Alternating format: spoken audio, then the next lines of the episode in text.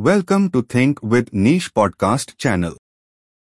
This podcast is on Public Investors Trust, the leap of faith by Zomato and the new era of startups in the public domain.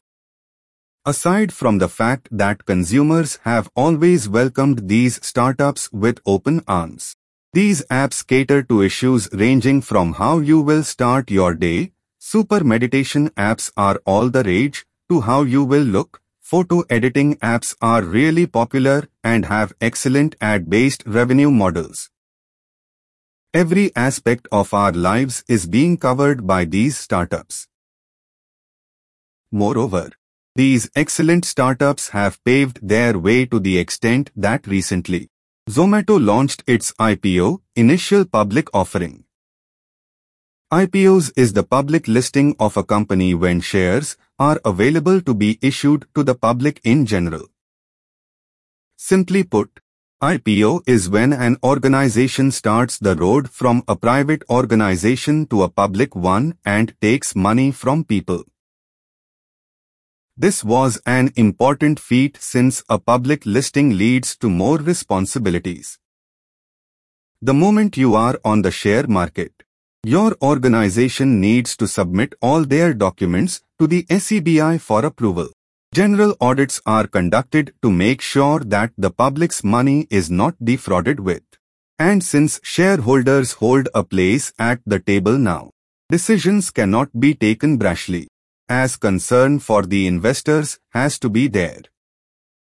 The company evolves from a garage operation to a conglomerate that now operates with money raised from the general public in the form of subscribed shares. Zomato's listing on the prominent stock markets of the country, it was listed on both NSE and BSE, was the first of its kind as this was the first time an Indian startup decided to list on the stock market. However, with unwavering zeal from the investors, especially the general public, the 9,375 crore worth listing was oversubscribed by multiple times its worth and this has created a stronghold that the Indian man is ready for this new wave of startups turning to the general public for investment. Despite the concerns that startups require independence and public offerings severely limit innovational capacity, we need to understand that the unending consumer support for these startups needs to translate into investor faith for primarily two reasons. First, the common person created these startups. He needs a slice of the pie.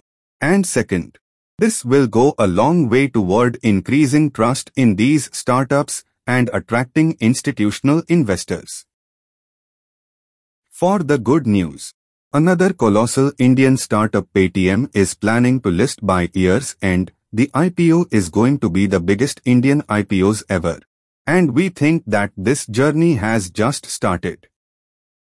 Now, all the money that we invested in these organizations is going to come back to us. We just need to wait for the listings and enjoy premium gains on subscription. This podcast ends here. Thank you for staying tuned to our podcast channel. You can also read our exclusive posts on sustainability and entrepreneurship by logging on to www.thinkwithniche.com.